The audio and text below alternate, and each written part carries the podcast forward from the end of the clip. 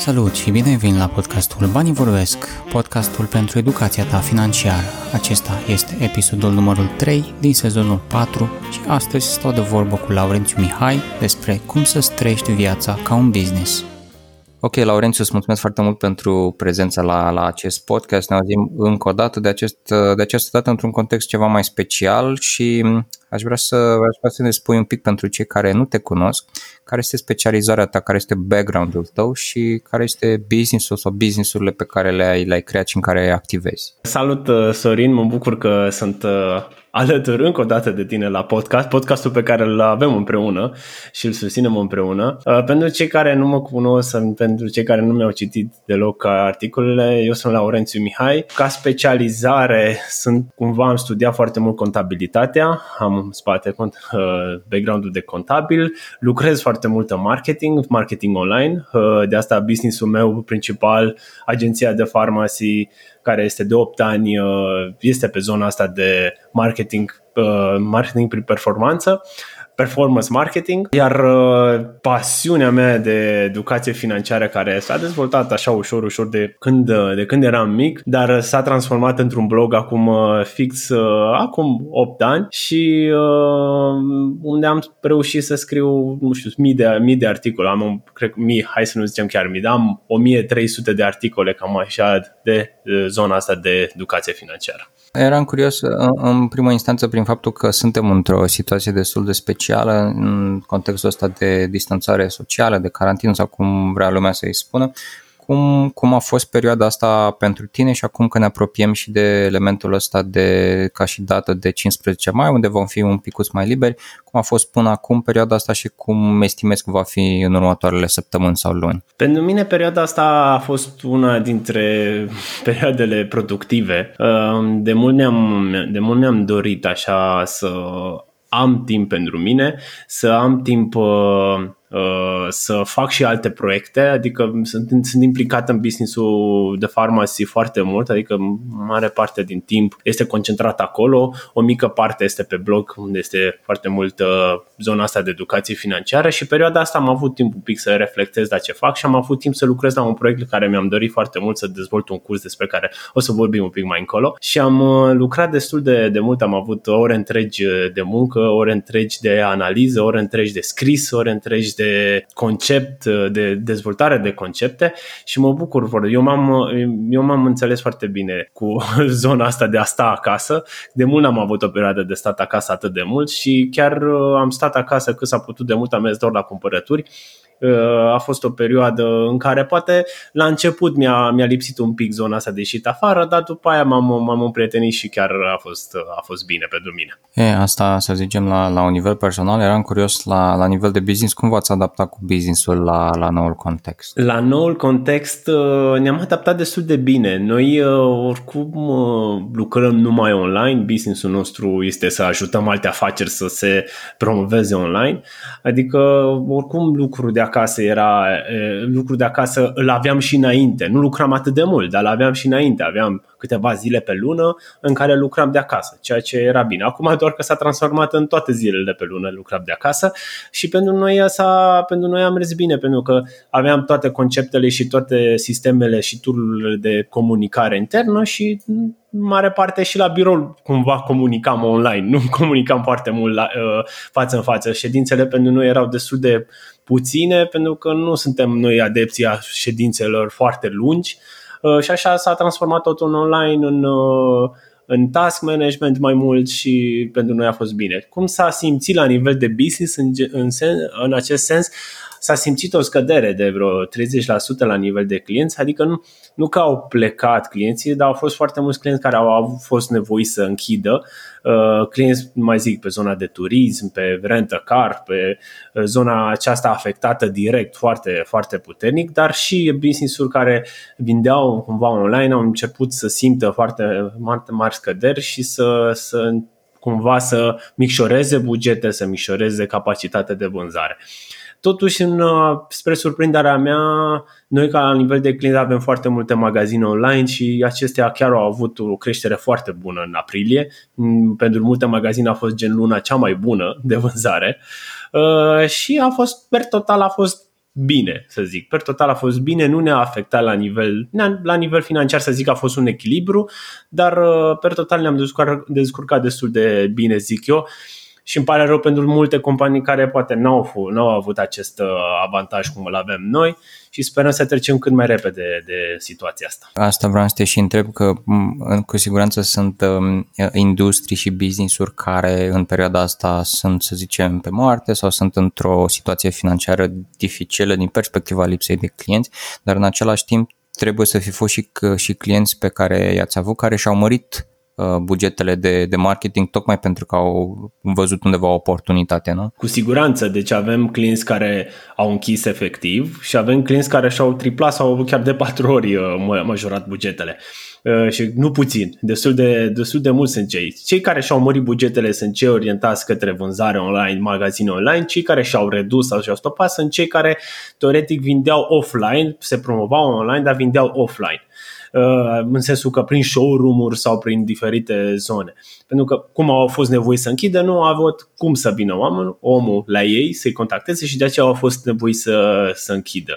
Uh, din per total, eu zic că, eu zic că s-a, ne-am descurcat bine și da, asta e avantajul nostru că lucrăm online, din fericire pentru noi, din păcate pentru foarte multe alte industrii care nu, uh, care nu au acest atu. Uh, și nu știu, trebuie cumva, în perioada asta trebuie cumva să ne adaptăm. Deci am avut clienți, nu știu, avocați care au început să facă totul, uh, să ofere consultanța online sau cadastrier sau, nu știu, oameni care aveau un birou și se întâlneau cu oamenii, totul s-a transformat în online și mă bucur pentru asta. Sunt mulți clienți care s-au transformat, dar sunt mulți care nici nu puteau. Tot ce înseamnă pe travel, pe agenții de turism, nu aveau cum să se transforme, adică din păcate. Din păcate n-au cum să facă zona asta să, să schimbe. Dar, per total, eu zic că oamenii au învățat lucruri din această situație, au învățat că trebuie să fie mereu, uh, nu știu, să se adapteze mereu și să nu fie, nu știu, cumva să se gândească la viitor și mereu să schimbe lucrurile, că dacă ne plafonăm, cum a venit criza aceasta, uh, din prima am fost, uh, din prima am fost afectați. Mai cunosc alte agenții care, nu știu, au clienți foarte mult din anumite industrii, precum industria Horeca. Ele au fost foarte grav afectate pentru că, evident, și clienții lor au fost afectați sau au închis. Și nu, trebuie foarte mult să ne adaptăm și cred că asta trebuie să învățăm cu toții, să ne adaptăm și să, na, și să fim responsabili în zona asta. Acum că, că ați trecut prin situația asta la nivel de business și uh, încă treceți prin ea, cum vezi la, la nivelul ăsta profesional uh, perioada următoare, să zicem din perspectiva unui vaccin sau unor situații care să fie global uh, revenită la un, la un normal. Cum vedeți mai departe că se vor întâmpla lucrurile? Ce planuri v-ați făcut cu businessul pentru, nu știu, 6 luni, 12 luni? Evident, uh, acum noi poate după 15 ieșim din case, să zic, dar nu, să, nu se termină toată treaba asta, iar cu vaccinul, na, mulți spun că până la finalul anului, mulți spun că e necesar 2 ani până să se distribuie la populație, ceea ce cu siguranță cred că are drept.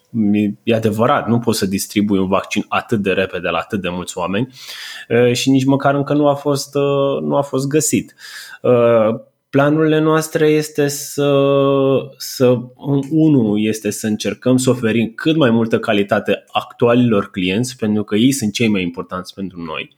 Adică se pune un accent, dacă până acum oricum eram așa într-un 50-50 accent se pune accent pe actualii clienți, dar cumva căutam permanent să atragem noi clienți. Acum cred că am ajuns la ideea de a pune un și mai mare accent pe clienții actuali, cumva pe cei care au închis cumva să revină, adică să-i ajutăm uh, să revină pe, pe piață cum, cum, cumva și să îi ajutăm să revină la nivel de promovare și să atragă clienți și cumva zona asta de atragere de noi clienți, cred că aici o să fie cumva mai dificil, însă noi cumva încercăm să lucrăm la o strategie de promovare a noastră, la nivel de branding și na, vedem. Nu, nu, cred că o să, nu cred că anul ăsta pentru toate agențiile și cred că pentru toate domeniile nu cred că ne mai așteptăm la creștere. Adică eu nu mă mai aștept la creștere cum a fost de la an la an, că până acum de la an la an ne-am dublat, ne-am dublat, ne-am dublat. Uh, cred că anul trecut ne-am crescut cu 50-60%, nu ne-am dublat, dar totuși este o creștere destul de mare. Cred că anul ăsta este mai mult un an de, de echilibru și planul nostru este să menținem măcar cum a fost anul trecut și să vedem cum, cum, am, putea, cum am putea crește. Și vă gândiți din perspectiva asta în contextul planului următor la anumite tipuri de, de clienți, să zicem, poate aveți, să facem o, o comparație, elementul de speculativ, să zicem, în, în contextul de un, un portofoliu de acțiuni care poate pe moment nu, nu vor avea un impact, dar poate pe viitor sau poate pe termen scurt vor crește și pe viitor nu atât de mult. Să presupune, adică aveți în vedere că la un moment dat agențiile de turism, să zicem, își vor reveni și atunci vreți să aveți ceva în portofoliu, anumite tipuri de servicii și pentru un astfel de, de client sau sunteți ca plan uh, strict pe business-uri care vă pot aduce revenue constant și funcționează și acum? Planul și întotdeauna direcția noastră, adică clientul potrivit pentru noi sunt magazinele online. Noi aici, noi aici avem cea mai mare experiență, am avut cele mai bune rezultate, am adus cele mai mult, am avut cel mai mare impact și planul este de atragere de, uh, de magazine online. Uh, asta este direcția numărul 1. Direcția numărul 2, da, celelalte business-uri cumva să încercăm să venim cu un, o strategie adaptată pentru fiecare. Nu, nu avem un pachet cum ar veni care ar putea să, să fie să vină pachetul și să-l ajute orice companie dintr-un anumit sector. Fiecare pachet este adaptat pe nevoile fiecărui, uh, fiecărui client. Și evident, când vine un client nou sau când vine un client care a fost afectat de zona asta, avem un set, de, un set de întrebări în care trebuie să aflăm situația lui, trebuie să aflăm ce obiective are, poate pe termen, pe termen scurt, trebuie să aflăm uh, anumite aspecte economice ale lui și după aia vedem ce am putea să-i facem noi adaptat pe, uh, pe situația lui. Asta am discutat un pic de, de zona profesională, însă s-au schimbat și lucruri uh, pe alte fronturi de când ne-am auzit ultima dată. Acum aveți o familie mărită, eram curios cum s-au schimbat lucrurile acolo la nivel personal. Da, da, da, suntem trei acum, suntem de pe 7 ianuarie ianuarie suntem trei. Uh, am o fetiță foarte, foarte, foarte drăguță. Uh, cred că fiecare părinte își laudă, își laudă copilul. Uh, nu s-a schimbat uh, foarte mult, ca să, ca să spun așa. Nu mai, nu mai avem uh, zile de lenevială, să zic. Că mai la fiecare dintre noi mai avem câte o zi așa în care nu prea ai chef sau nu știu, nu, nu te simți așa bine să faci lucruri, acum totuși trebuie să fii, trebuie să fii prompt și s-a schimbat s-a schimbat la nivel, sunt un pic mai obosit, evident orice părinte la început de drum e mai obosit pentru că fetița nu doarme așa de, de mult, se trezește un pic mai devreme și așa mai departe, dar sentimentul de a fi părinte este foarte, foarte frumos. Ne bucurăm de, a, de zâmbetul ei, de cum râde, de ne jucăm cu ea în fiecare zi cât se poate de mult, iar uite, perioada asta de două luni de când sunt acasă a fost nemaipomenită. Eu am văzut-o, am văzut-o foarte des, adică am stat cu ea în casă continuu, am văzut așa cum crește, cum se schimbă, cum se schimbă programul la ea. A fost foarte, foarte minunat și mă bucur că suntem trei, mă bucur și că o avem pe Maia lângă, lângă noi și sperăm să, na, să fie sănătoase și să ne aducă numai bucurii. Uh, din perspectiva asta, uh, vreau să te întreb ca, ca o întrebare de follow-up. Uh, văd că nu ai rosit timpul deloc în carantină, ai lucrat printre altele și intens la un curs care se numește Strategii și tipuri de investiții pentru începători. Vreau să-mi spui cum a apărut cursul ăsta și pentru ce fel de public este. Da, am lucrat, am lucrat destul de mult. Proiectul e de mai mult timp, nu e chiar acum de carantină. Este un proiect la care m-am gândit de anul trecut Uh, doar că, evident, implicat 100% uh, în uh, business-ul principal, mai greu am lucrat la el. Acum că am, am rămas acasă, chiar am discutat și cu, cu soția să mă implic un pic în cursul ăsta și să-l dezvolt mai mult. L-am dezvoltat, este un curs, un program online, din punctul meu de vedere, un program online care te face o trecere de la cum, uh, de la cum să-și gestionezi banii, pentru că primele lecții sunt despre cum să-și gestionezi banii, despre cum să-ți dezvolți niște obiective, cum să-ți uh, faci cumva managementul veniturilor. Uh, și cumva ușor, ușor către zona de investiții, unde discutăm despre fiecare tip de investiție în parte și după aia la, uh, spre finalul cursului urmează mai multe, mai multe lecții despre strategii. Vom avea strategii de investiții cu bani mai puțini, cu bani mai mulți, cum să faci, cum se dezvoltă Uh, cum se dezvoltă un, un portofoliu uh, complex de, de, uh, de investiții. Uh, dar tot, tot, tot cursul acesta este orientat către, către un public începător. Pentru că de aici e, e un curs foarte complet din punctul meu de vedere, pentru că luăm persoana de la început, e persoana trecută de la început și este trecută prin fiecare tip de investițiu, de investiție exemplificat, datat, fiecare cu foarte multe detalii, cu foarte multe argumente uh, despre fiecare, iar la final uh, se, lecțiile despre strategii se poți, vede, poți afla cum le, uh, cum le îmbini, astfel încât să-ți iasă un portofoliu, portofoliu bun, optim. Eu sunt unul dintre săgeni testerii, testerii acestui curs și sunt foarte entuziasmat de el, nu doar pentru că te, te cunosc, ci pentru că de mult timp așteptam eu personal un curs care să cumva să ia oamenii de la zero și să explice oamenilor dintr-o experiență de mai mult de, de, de 8 ani în, în domeniu cum, cum ai tu și să ia și să-i ducă prin tot felul de tematici și informații și texte și definiții și lucruri efectiv testate, nu să zicem doar doar, doar auzite prin, prin, prin cărți. Uh, și aici vreau să te întreb care a fost cumva mentalitatea din spate, cum te-ai gândit să, să adun toate lucrurile astea în, în, într-un singur curs, într-o singură locație, cumva lucruri pe care oricum le făceai la tine pe blog. Exact, exact. E, teoretic uh, am primit feedback-ul la blog, ceea ce este adevărat de foarte mult timp, că de aici este așa că eu scriu foarte, foarte multe articole și sunt corecte uh, și așa mai departe, doar că când vine un începător pe blog, fiind sute de articole, este foarte greu să, să zic, să treacă prin ele și cumva este foarte greu să le orienteze într-un flow, într-un drum, cum ar veni. Uh, și de aici m-am, m-am gândit că lipsa, ok, eu am acumulat extrem de multe informații, cumva trebuie să le, le pun pentru un începător să le ia așa de la A la Z, cumva să le parcurgă pe rând, să aibă, să aibă traseul corect prin ele.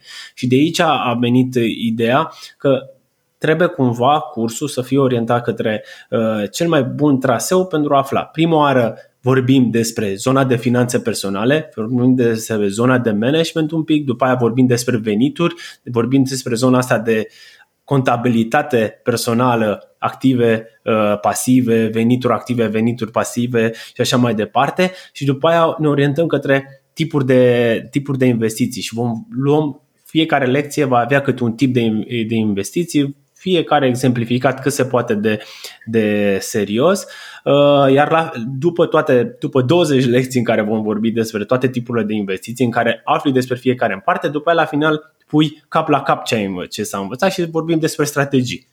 Iar în, la final, penultima lecție, cum ar veni, afli despre zona de impozitare, că este importantă și zona asta, diversificare și după aia este finalul, undeva uh, peste 330 de pagini sunt în acest moment a, a cursului, care sunt trimise cumva o lecție la două zile pe o perioadă de 72 de, de zile.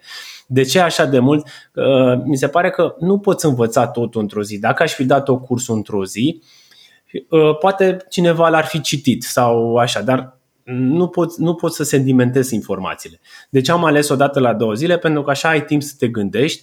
Uh, recomand în curs să-ți iei un carnețel de notițe și cumva de fiecare dată când parcurgi cu o lecție să ții notițe și cumva cel care parcurge cursul la final am și o ședință cu el online, vedem offline în funcție de cum, uh, cum se poate, uh, de cumva de strategie, cumva să dau un feedback la ce s-a gândit el în urma cursului. Cumva l ajut la final și eu vreau să mă asigur că persoana respectivă a aflat lucrurile de care avea nevoie din curs. Cam asta este zona de consultanță la final.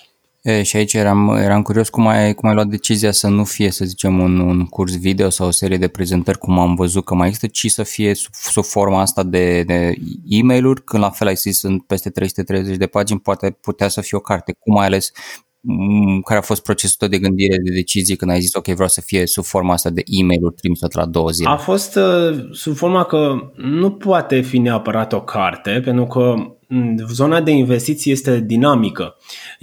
Cursul o să se modifice constant, adică nu este un curs pe care uh, l-am trecut acolo și este, nu știu, gata și e oricând o să meargă cursul, o să-l modific lunar, o să-l modific lunar și o să-l încerc să-l actualizez la, la mereu cu informații noi, de aceea mie îmi trebuia un loc, nu, e o, nu poate fi o carte, o carte care o carte despre tipurile de investiții în care, pe care le-am enumerat eu ar putea să fie să se schimbe într-un an, total. Adică, fiind o chestie care s-ar putea să zic, n-am vrut să fie un curs pentru că este un ghid. Ghidul, cărțile de regulă sunt, nu sunt neapărat ghiduri cum să faci practic. Aici chiar te învață și cum să iei un ETF, gen să investești în top cele mai bune 500 de companii din America și care este ETF-ul, de la ce broker și cum se, care este simbolul efectiv al acelui ETF și care. Deci este un ghid și cum să pui practica efectiv și m-am gândit să fie pe, pe o dată la două zile pentru că ă, dacă ar fi o dată pe zi, cred că timpul,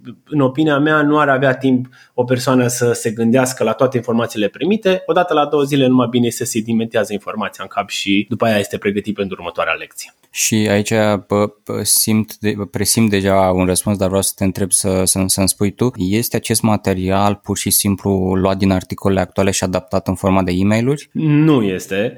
Adică, ok, o parte din, o parte din informații evident se regăsesc prin articole. Numai că acum, ok, sunt câteva articole cumva la nivel de materiale lua, preluate un pic, dar foarte adaptate la, la perioada asta, pentru că au fost sunt articole mai vechi care au fost cumva preluate și adaptate pentru curs. Adică cumva sunt informații care se regăsesc în, în articole, dar nu, nu este, nu este nu, nu am articole pentru, să zic, pentru 80% din curs nu, nu sunt articole. Ok, deci dacă e vorba de, să zicem, sunt, sunt în mare parte, e, e mai parte mai material nou și dacă nu este clar adaptat la, la contextul actual. Da, da, da, deci este material nou, evident, dar cu, cu informații noi. Revenind un pic la, la, la contextul uh, în care ne aflăm, uh, eram curios cum vezi tu perioada asta? Este un, nu știu, un blestem financiar, este o oportunitate financiară? Uh, cum ai, cum ai resimțit tu la nivel personal? Faci mai multe cheltuieli, mai puține?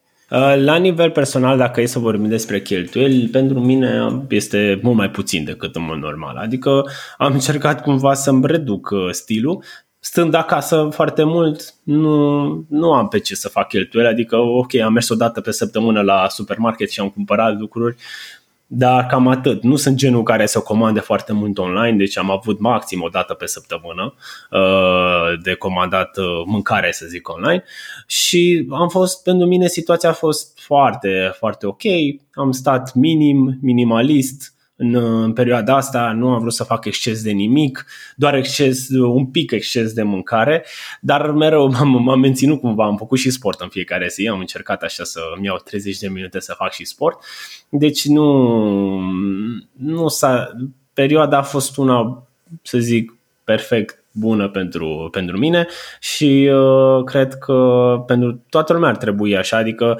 recomandarea a fost recomandarea că acum ușor, ușor o să ieșim, recomandarea era să reducem cheltuielile, adică oricum nu mai ieșeam în oraș, deci să reducem cheltuielile cumva până se stabilizează un pic perioada asta, să mergem pe cheltuieli minime gen de cele de existență. Și cam eu în direcția asta am procedat. Și apoi, să zicem, nu știu dacă l-aș numi neapărat la nivel profesional, ci poate la nivel investițional, vezi perioada asta ca o oportunitate bună din perspectiva ce se numește buying the dip? Da, eu am, eu am avut niște uh, cumpărări, să zic așa, perioada asta, în anumite momente. Evident, momentul cel mai bun de a cumpăra, adică cel cel de jos, minim de jos, niciodată nu o să-l putem. Uh, foarte, foarte puțin reușesc să cumpere la minimul de jos, doar că eu am, am avut momente și am cumpărat. Îl văd foarte oportun. Acum depinde foarte mult uh, ce se va întâmpla. Piața este foarte ciudată, să zic așa. Nu este o criză din aia foarte mare unde bursa a scăzut foarte mult. Au fost perioade în care a scăzut, a revenit bursa, a revenit bursa și foarte mulți se, înțele- se întrebau, dar de ce revine bursa? Că n-ai de, n-are, de ce, n-are de ce să vină, pentru că virusul încă nu s-a, nu s-a găsit un nimic la el ca să, ca să le elimine. Uh, eu, eu cred că acum oamenii se află așa într-o bulă, nu știu ce să facă. Unii cumpără, unii vând și de aceea de aceea graficul arată așa ca un W. Ba scăderi, ba crește, ba scăderi, ba crește.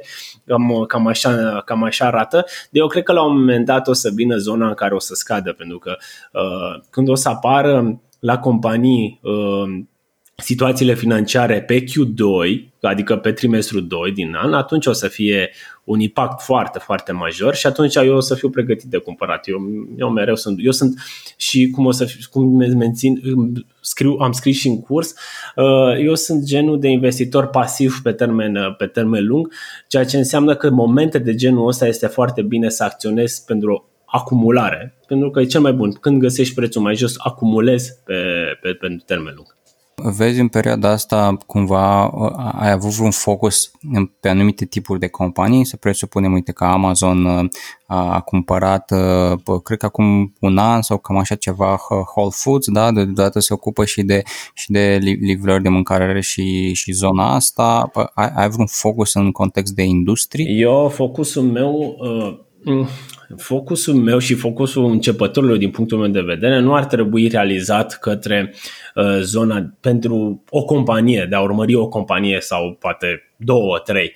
Pentru că a urmări una, două, trei companii înseamnă a avea o strategie de încercat de cumpără ieftin și vinde mai scump care e o strategie care nu e neapărat pentru începător, că este destul de riscantă uh, partea asta. Dacă focusul unui investitor mai pe termen lung este de acumulare de capital cât mai diversificat. Iar uh, prioritatea mea este să încerc să cumpăr indici mai mult, adică să încerc să investesc în, uh, nu știu, CMP 500 sau MSCA, care investește în 2000 de companii cele mai bune la nivel mondial. Ceea ce înseamnă că tu mergi odată cu piața și creșterea poate nu e mai mare decât cea lui Amazon, dar în cazul în care ai fi Amazon, dar riscul este mai mic. Iar uh, varianta mea a fost mereu să merg pe indici sau pe ETF-uri care sunt formate gen pe mai multe companii, gen cum a fost acum de curând ce am, cum am făcut. Am luat un ETF a, cu top 550 de, 50 de companii petroliere din America, în momentul acela când, când uh, petrolul a fost scăzut, pentru că uh, și m-am am cumpărat ETF-ul pe toate acele companii, evident expunerea a fost la 50 de companii, n-a fost doar la una sau n-a fost pe un, doar pe un doar pe petrol, să zic, și cumva creșterea pentru mine a fost foarte mare de atunci și de asta optez mai mult să-mi diversific la mai multe companii, nu să urmăresc doar o companie. Bun, și atunci ai menționat elementul ăsta de, de ETF-uri care practic îți, îți reduce, să zicem, riscul, a, a, riscul și, și, și timpul de alegere, că practic dacă te interesează zona asta de, de petrol sau zona de, de food, să zicem, mai trebuie să cauți 150-100 de, de companii care au acest, acest aspect, activează în această industrie și te duci doar pe ETF-ul care combină aceste, aceste elemente. Dar după cum ai și zis, practic creșterea poate să nu fie atât de mare dacă Amazon este într-un S&P 500 să zicem, uh, Amazon de sine stătător poate avea o creștere mai mare și atunci poate sunt oameni care în, în contextele astea se gândesc la ceva speculativ. Aici te, te-ai gândit la ceva, te-ai orientat la ceva sau ești doar pe zona de, de creștere, să zicem, treptate și sănătoase? Eu nu, nu, tipologia mea de investitor nu este de. Adică nu, nu sunt trader, sunt investitor. Traderii sunt cei care se gândesc speculativ, să iau o companie, cum că e în creștere, aud o, o știre și după aia poate se uit pe grafic și după aia analizează și cresc. Eu sunt investitor. Investitorii se gândesc foarte mult pe termen lung și încearcă cumva să-și maximizeze riscurile. Și asta încerc eu să zic în, în curs foarte mult pentru maximizare. Ok, eu evident în, în curs zic și zona asta de specula, uh, speculare, adică speculativ să fii, poți investi în anumite perioade, în anumite companii care crezi tu că o să crească. Dar dacă vrei să ai o strategie pe termen, uh, pe termen și dacă vrei, până la urmă, ca să privești investițiile ca pe un lucru care nu te stresează foarte mult, pentru că în momentul în care investești speculativ, ai un stres în spate destul de mare. Pentru că, bă, ce se întâmplă? Dacă compania aia X, nu știu ce se întâmplă, sau dacă, nu știu, pozițiile mele cresc sau scad sau așa mai departe, ai un stres în spate. Când investești pe termen, uh, când investești pe termen uh, uh, mai, mai, mai lung în astfel de ETF-uri, atunci stresul tău scade și evident pe la urmă pe tine te interesează creșterea long term și chiar dacă o companie crește mai mult, na, poți să, poți să tu ai un alt obiectiv în spate. Evident, am o parte din portofoliu este orientată a mine de 10%, este orientat către zona de speculații, uh, mai, investiții mai speculative, să zic așa, unde, da, m-am orientat către anumite, anumite companii, dar încerc să mă orientez către companii care nu sunt atât de cunoscute precum Amazon, unde la Amazon o, o, o, o acțiune uh, e foarte, foarte scumpă, din câte știu eu în acest moment este undeva la 2300 de dolari. Deci încerc cumva să urmăresc anumite companii care totuși uh, să aibă un cost pe acțiune ceva mai mic.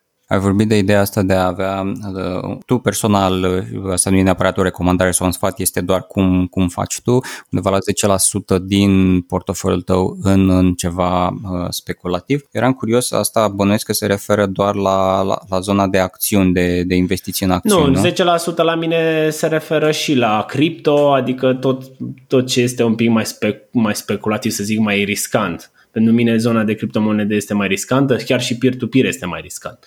Adică 10% și zona de CFD-uri, adică am și, o mică, am și un mic buget orientat către zona asta de instrumente derivate. Tocmai de astea două vreau să te întreb cum ai văzut uh, evoluția, dacă ai urmărit evoluția în, în perioada asta pentru peer-to-peer lending și pentru criptomonede. Uh, da, uh, deci hai să le luăm pe rând. Peer-to-peer acum practic își dă, își dă bacul, dacă e să zic așa. Cam foarte multe platforme de peer-to-peer au apărut în ultima perioadă. Evident, cea mai mare, Mintos, încă este cea mai bună din punctul meu de vedere și este și una dintre singurele companii reglementate, adică dacă e să mă apuc să investesc în peer-to-peer, și vreau în perioada asta investițiile mele să fie sigure, trebuie să Mintos este varianta potrivită din punctul meu de vedere. Uh, iar acum ele își dau bacul pentru că de vreo 10 ani de cât sunt ele așa pe piață nu au avut parte de o criză financiară și cum criza bate la ușă și este, acum suntem în criză medicală, dar o să fie criza financiară, adică din punctul meu de vedere nu are cum să nu fie, uh, ușor, ușor o să vină zona asta și o să-și dea bacul să vedem cine rezistă. Evident s-au anunțat în ultima perioadă vreo două, trei platforme care na, nu, nu, nu prea au dat bine la ochii uh, celor care au, s-au uitat și care au investit.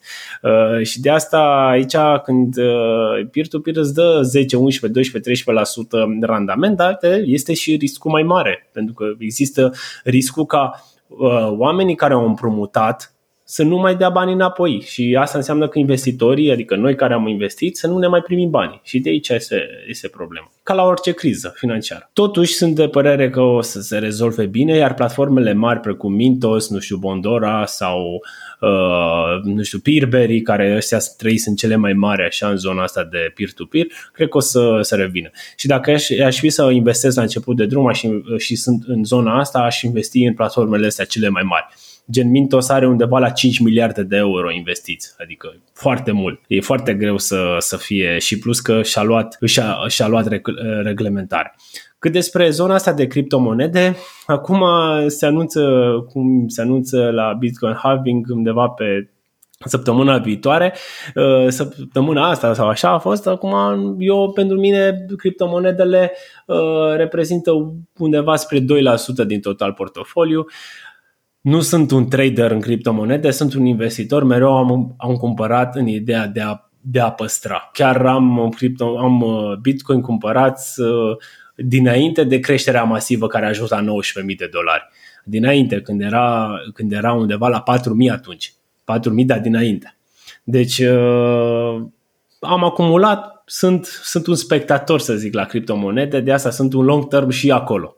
Și acolo. Vreau să te mai întreb ceva, e, e posibil să te mai fi întrebat și în episoadele în care ne-am mai auzit, este pe, pe zona asta de, de investiții, cred, în general, în special pe zona de acțiuni, o mentalitate, o, o posibil dogmă, să spunem, și care spune așa că în funcție de cum ar trebui să, să investești, în funcție de vârsta pe care o ai, trebuie să, să scazi 100, 100 din vârsta pe care o ai și să acel număr care îți dă, să zicem 100 minus 30, îți dă un 70, acel procent să, a, a, aia să fie expunerea ta pe, pe acțiuni versus, să zicem, obligațiuni. Da, am, am, am scris și despre asta în strategii. Sunt mai multe strategii de investiții. Eu merg mai mult pe dezvoltarea unui portofoliu, să zic all-weather, toate anotimpurile, dar există și strategia de care spui tu, în care, da, în funcție de vârstă, nasea procentul și am menționat. Este o strategie foarte bună, adică atâta timp cât tu îți respecti strategia, cum, cum e, și atâtea obligațiuni cât acțiuni, atâta timp cât tu investești pe o perioadă de minim 10-15 ani, este foarte, foarte ok. Adică să nu prinzi, să nu prinzi cumva o criză economică și să vinzi în momentul acela. Asta este important. Cumva să o menții pe o perioadă mai lungă de timp, astfel încât uh, capitalizarea investiției să fie mare. Capitalizarea vine în momentul peste 20 de ani, atunci este cea mai, cel mai mare din punctul tău de vedere. Dacă tu simți investițiile peste 20 de ani, este cel mai bine pentru tine. Acum, la nivel de strategii, că folosești un, un uh, portofoliu uh, cum ar fi format din mai multe instrumente sau că folosești un portofoliu, cum ai spus tu, în funcție de vârstă și pe procentaje, este uh, perfect în ambele cazuri, atâta timp cât perseverența noastră și continuitatea este de lungă durată. Și aici am, am câteva uh, întrebări, încerc să mi, le, să mi le organizez. Una dintre ele ar fi, am văzut câteva informații, câteva știri despre oamenii care sunt în, în această mișcare de FIRE, uh, Financially Independent Retired Early, care uh, au avut cumva niște, hai să zicem, poate nu neapărat probleme cât provocări. Să explicăm un pic uh, contextul persoane care au investit, au, au, au, s-au, s-au retras din, uh, din munca de zi cu zi, din, din job și banii pe care îi primesc ca să, ca să trăiască sunt veniți din dividendele în principal oferite de acțiunile pe care le au și în perioada asta scăzând și-au văzut valoarea portofoliului scăzând, nu știu, 30-50% în poate o zi. Eram curios ce perspectiva ai asupra conceptului conceptului ăsta și asupra ce s-a întâmplat. Deci asupra conceptului eu am o perspectivă foarte, foarte ok, adică și eu merg pe ideea asta și cumva poate nu i-am denumit-o eu FIRE în un articol, dar foarte mult în ideea asta Uh, în, în curs, vreau să zic, și foarte, dar foarte mult în ideea asta a mers. Cât despre scădere, este adevărat, adică dacă scade, dacă scade bursa atât de mult, evident că o să le scadă și dividendele pe termen lung, ceea ce este foarte adevărat. Ideea este procentajele de uh, de portofoliu. Pentru mine 30-40% ar cam trebui să fie pe zona de imobiliar, ceea ce înseamnă că cum e, cum, din punctul meu de vedere, cum ar trebui proporționat un, un sau cum îl am eu, că nu, eu spun foarte mult din punctul meu de vedere.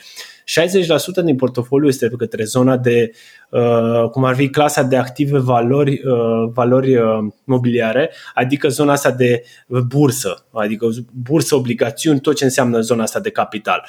60%. 40% eu orientez către zona de cash flow, adică zona în care uh, mi-aduce un venit constant, adică zona asta de poate dividende sau poate, uh, poate zona de uh, imobiliare. Trebuie cumva un mix făcut aici. Toți cei care au doar pe bursă și în zona aia de, pentru cei care sunt afectați, da, sunt afectați, ei trebuie să aștepte, nu au ce să facă. Din punctul meu de vedere, trebuie să aștepte și trebuia cumva să uh, previzioneze că în momentul unei crize dividendele nu mai sunt atât de mari. Așa, dar puteau cumva să contracareze poate cu ceva imobiliare în cazul în care aveau pentru zona de, de chirie. Eu, eu în direcția asta merg, acumulez atât zona asta pasive pe bursă, acțiuni, obligațiuni, dar și zona asta de imobiliare mai încerc să, încerc să o fac. Chiar dacă și zona de imobiliare a scăzut, uh, un pic. Acum sunt oameni care poate nu mai, plătesc, nu mai pot să-și plătească chiriile, dar uh, totuși este o chestie mai sigură la nivel de venit fix, din punctul meu de vedere. La nivel personal s-a vorbit foarte mult despre, și s-a vorbit nu, nu doar în perioada asta, dar acum cumva, cum ai zis tu, Adabacu, ideea uh, de a avea un fond de urgență. Și aici n-aș vrea să te întreb despre acest aspect pentru că suspiciunea mea este că ai unul și atât personal cât și profesional. Eram curios dacă ai un fel de fond de, nici nu știu cum să numim, de investiții pe care îl ții special doar pentru perioade de genul ăsta când you can buy the dip. Da, deci da, este la ambele.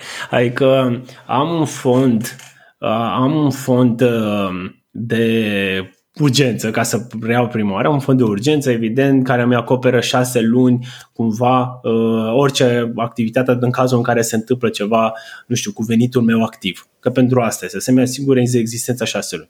După aia, la nivel de portofoliu, este un procentaj uh, de undeva 10-15%. În ultima perioadă a fost mai mult pentru că nu prea am făcut investiții de vreo 2-3 luni așa de mari pentru că am vrut să văd ce se întâmplă și aștept un pic.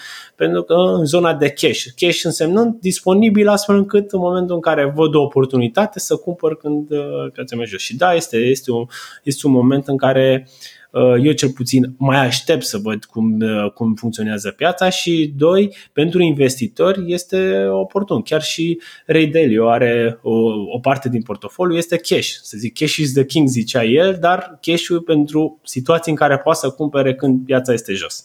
Am avut uh, mai multe persoane, mai mulți invitați la podcast de-a lungul timpului Uh, care au vorbit despre uh, ideea de dividende și îmi spuneau uh, lucruri de genul că piața din România oferă cele mai mari dividende din lume. Și eram curios dacă conceptul ăsta de, de FIRE, să zicem, să-ți generezi o sursă de venituri mai mult sau mai puțin pasive, este posibil acest tip de, de gândire și de acțiune, este, este valabil, este potențial în, în România, dacă eu vreau să-mi creez un, un portofoliu pe acțiuni, pe dividende strict din România, există vreo șansă cu niște sume investite de-a lungul timpului să-mi generez o sursă de venit doar de acolo? Uh, da, există. Problema la România este că piața este destul de mică. Noi avem o piață de bursă de companii care sunt pe bursă foarte mică. Sunt câteva companii care oferă dividende destul de mari, uh, chiar peste media pe lume, pentru că sunt vreo 15 companii care oferă chiar ca lumea și care merită unde să, să investești. Uh, fiind o piață mică uh, și având în vedere că moneda leu este totuși se devalorizează constant, ar fi o soluție să faci zona asta, numai că pe termen foarte lung cu grata de inflație și cu devalorizarea leului s-ar putea să ieși tot acolo în cazul în care ai investit, să zic, pe, în dolari, să zic, în America. Pentru că inflația, dacă o calculezi plus uh, devalorizarea leului, este procentajele tot acolo și este altceva să investești în România, adică într-o piață foarte mică unde sunt câteva companii și unde este influențată foarte mult de mediul politic și altceva unde investești, să zic, într-un indice global care, unde sunt mai multe companii din mai multe țări. Asta este perspectiva mea. Uh, dar oricum, uh, este recomandat pentru începători cumva să înceapă pentru piața, piața din România. Uh, procentajele, adică media de, media de 22% randament din 2000 până acum, cam asta este media în România, dacă e să te uiți, uh, care include și scăderea masivă din 2008. Așa atât a primit indicele BET Uh, bet care acumulează și dividendele, cam 21-22% randament anual, ceea ce este foarte, foarte bine. Tot din perspectiva asta de, să zicem, capitalizarea pe oportunități care apar în, în perioade de genul ăsta, se, vorbesc, se vorbește și de titlurile de stat care ar trebui să apară fie anul acesta, fie anul viitor și ideea este sau speranța cumva este că Uh, vor avea niște, uh, niște valori ceva mai mari pentru, pentru populație. Inițial era undeva la 4%, 5% dobânda oferită. Ce, ce părere ai despre instrumentele astea financiare? Deci titlurile, uh, titlurile de stat le recomand în special ceilor care au un grad de risc mic, adică sunt investitori care nu suportă grad de risc mare gen acțiuni. Evident, sunt titluri de stat unde poți să investești pentru uh, pentru un randament de 4, 5, 6% pe, pe an. Titlurile de stat sunt cumva oportune pentru cei care au nevoie de banii respectivi și nu vor să și blocheze pe o perioadă foarte lungă de timp, adică foarte lungă însemnând zeci de ani, cum sunt în acțiuni, ca să crească capitalizarea și așa mai departe. Titlurile de stat sunt pentru cei care, să zic, se gândesc să-și cumpere un apartament peste, peste 3 ani, așa și vor să investească banii pe care iau acum în uh, titluri de stat, astfel că să nu se, cumva, să nu uh, se piardă cu Uh, cu rata inflației. Dar având în vedere rata inflației de 4%, 4 sau cât o să fie acum, să vedem, uh, și dacă titlurile de stat o să fie tot 4-5%, din păcate valoarea banilor la final nu o să fie prea, prea productiv. Repet, titlurile de stat sunt ok, le dacă, mai ales dacă o să fie titluri de stat care se pot tranzacționa pe bursă, adică să le poți vinde oricând, atunci este foarte bine. Dacă nu le poți vinde, însemnând dacă ajungi să uh, fii nevoit să le ții până la maturitate, care maturitatea ar putea fi, nu știu, 2, 3, 4, 5 ani, ar putea să fie un uh, dezavantaj pentru tine în cazul în care vei avea nevoie de banii respectivi. E, și dacă stăm să ne gândim, ne-ai vorbit despre foarte multe instrumente financiare și metode de investiții și cu siguranță cursul o să includă mult mai multe detalii despre toate aspectele astea. Eram curios despre un, un subiect cumva mai avansat, și anume rebalansarea portofoliului și aici eram curios în, într-o perioadă de genul ăsta dacă ai stat să te gândești, dacă ai avut momente de reflexie asupra propriului tău portofoliu, dacă ai luat niște decizii în direcția asta sau dacă oricum tu te gândești la portofoliu constant. Deci eu recomand tuturor să, gând, să, să verifice portofoliul și, mă, nu știu, în funcție de sume, așa, nu știu, o dată pe an, o dată la șase luni. Eu mă uit, eu mă uit o dată și trimestrial, mă uit la zona asta și la nivel de rebalansare a portofoliului mereu, mă, mereu îl, încerc să-l mențin acolo unde uh, se poate, gen 60% capital, 30% imobiliare, 10% cash. Cam asta este direcția. Um, încerc să-l mențin. Evident, când am, făcut, când am făcut achiziții de imobiliare, cumva zona de imobiliare crește, dar cumva în timp, pentru că investițiile în capital pe zona asta de piața de capital sunt constante lunar, cumva se rebalansează automat uh, la mine. Uh, și da, cumva strategia este să mențin aceste procente și mereu, uh, dată la șase luni, mă gândesc la rebalansare. Acum că ne apropiem de final, mai am doar câteva uh, întrebări. Uh, una dintre ele este, să zicem, cumva sub forma unei provocări, să spunem. Să presupunem că cineva, unul dintre ascultătorii podcastului, are o sumă de 50.000 de euro care ar putea să însemne uh, achiziția unui, unui apartament sau unei garsoniere sau două garsoniere și respectiv uh, opțiunea B, uh, investiția în, în acțiuni. Într-un context de, de genul ăsta, ce decizie ai luat tu, nu neapărat că ai recomandat, ce decizie ai luat tu și de nu ce? Nu vreau să recomand. Decizia pe care o iau, o aș lua nu ar fi în imobiliare. Piața de imobiliare acum se află într-un, să zic, într-o adormire cumva Uh, tranzacțiile au scăzut enorm de mult și piața încă nu se știe ce o să se întâmple cu prețurile. Deci în acest moment banii respectiv uh, nu i-aș băga în imobiliare deloc. Aș, aș aștepta minim șase luni, un an, pentru că piața imobiliară, în cazul în care bursele o să scadă destul de mult, uh, tot ce înseamnă imobiliarele scad peste un an. Au așa un, un efect de un an să se impacteze zona asta de imobiliare. Deci, dacă ar fi imobiliare, nu. Aș alege totuși bursa, dar fiind zona de bursă, fiind uh, vorba de uh, dacă ei pe viitor vor totuși să investească în piața de imobiliare, ar trebui să aleagă pe bursă zona de obligațiuni în cazul în care ei nu au un, o tipologie de risc. Și totul vine de la tipologia de risc. Ai 50.000 de euro, cum vrei să investești. Ori vrei să investești în, pe termen scurt pentru a achiziționa poate mai încolo imobiliare, ori pe termen lung pentru, nu știu, pentru un portofoliu pasiv pe termen lung. Eu aș merge, uh, eu aș uh, merge în această perioadă pe zona de uh, bursă, pentru că s-ar putea cu cunoștințe avansate, adică nu aș recomanda să investească 50.000 de euro așa dintr-o dată, cu cunoștințe avansate, s-ar putea ca randamentul în perioada asta să fie mult mai mare decât pe imobiliare. Dar oricum, un portofoliu, scuze că te întrerup, un portofoliu de 50 de mii 100 de mii de euro mai sus de atâta trebuie defalcat în mai multe instrumente.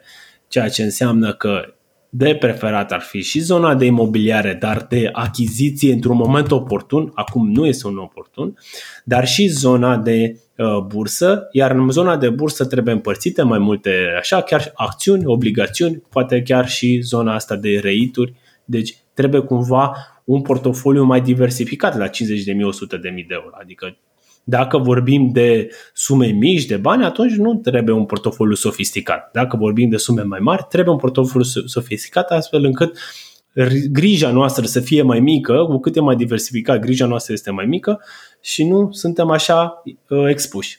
Spune-ne, te rog, Laurențiu, unde poate găsi lumea acest curs? Cursul îl puteți găsi oricând pe, pe blog. Dacă intrați pe laurențiumiai.ro o să-l găsiți în meniu curs investiții și o să fie și un articol despre curs, deci îl puteți găsi și o să fie și bannere pe site unde o să fie numai despre curs sau îl puteți găsi pe pagina laurențiumihai.ro pe Facebook, uh, pe profilul Laurențiu Mihai pe profilul meu. Cei care sunt abonați la blog vor primi prima oară vor afla de, de curs și cum să se, se înscrie la, la el. Cumva o să încerc să îl promovez tuturor care uh, doresc să aibă o situație financiară mai, mai bună. Îl regăsiți oricum pe blog în uh, mai multe variante. Ok, Laurențiu, am ajuns și la, și la ultima întrebare. De data aceasta aș vrea să te întreb ce învățăminte sau lecții crezi că ai tras tu din, din perioada asta și pe care vrei să le dai mai departe ascultătorilor podcastului? Uh, eu am, uh, perioada asta a fost una foarte interesantă, evident, nouă pentru toată lumea uh, și am învățat niște lucruri și asta a descoperit așa cu, cu prieteni, cu mai mulți prieteni. Unul, ok, a fost o perioadă în care mulți poate au stat acasă, dar au fost așa, mulți oameni nu au făcut nimic acasă și mulți oameni au lucrat prea mult. Pentru mine a fost o perioadă în care am lucrat prea mult și sper că Uh, cumva cred că rezultatele o să, o să apară și cred că a fost o perioadă foarte bună de implicare și de a învăța lucruri noi, de a citi, de a face lucruri noi și cred că sper că cât mai mulți, am, cât mai mulți au făcut uh, zona asta. Doi, eu cred că este o perioadă în care ne poate spune cât de important este acel fond de urgență. Am întâlnit foarte mulți oameni care au rămas fără, au rămas fără joburi sau poate au rămas fără surse de venit și nu aveau pe ce să se pe ce să pună mâna, evident, nu mai nu aveau bani și un for de urgență pe șase luni este prima regulă în educație financiară. Adică prima regulă ar fi să-ți gestionezi finanțele cu un buget personal și doi este să ai fondul ăsta de urgență care să te ajute să, să treci peste obstacole indiferent ce ar fi. A fost un obstacol de două, trei luni, cine știe, poate o să continue mult mai mult de acum încolo. Un fond de urgență trebuie să fie acolo, indiferent ce s-ar întâmpla. Nu știu, se întâmplă ceva cu jobul. Acum că ai fost în șomaș tehnic, dar după nu mai ești în șomaș tehnic și cumva ești dat afară pentru că compania nu mai deschide. Trebuie să ai fondul ăla de urgență cumva să te salveze pentru câteva luni, astfel încât să te pui pe picioare.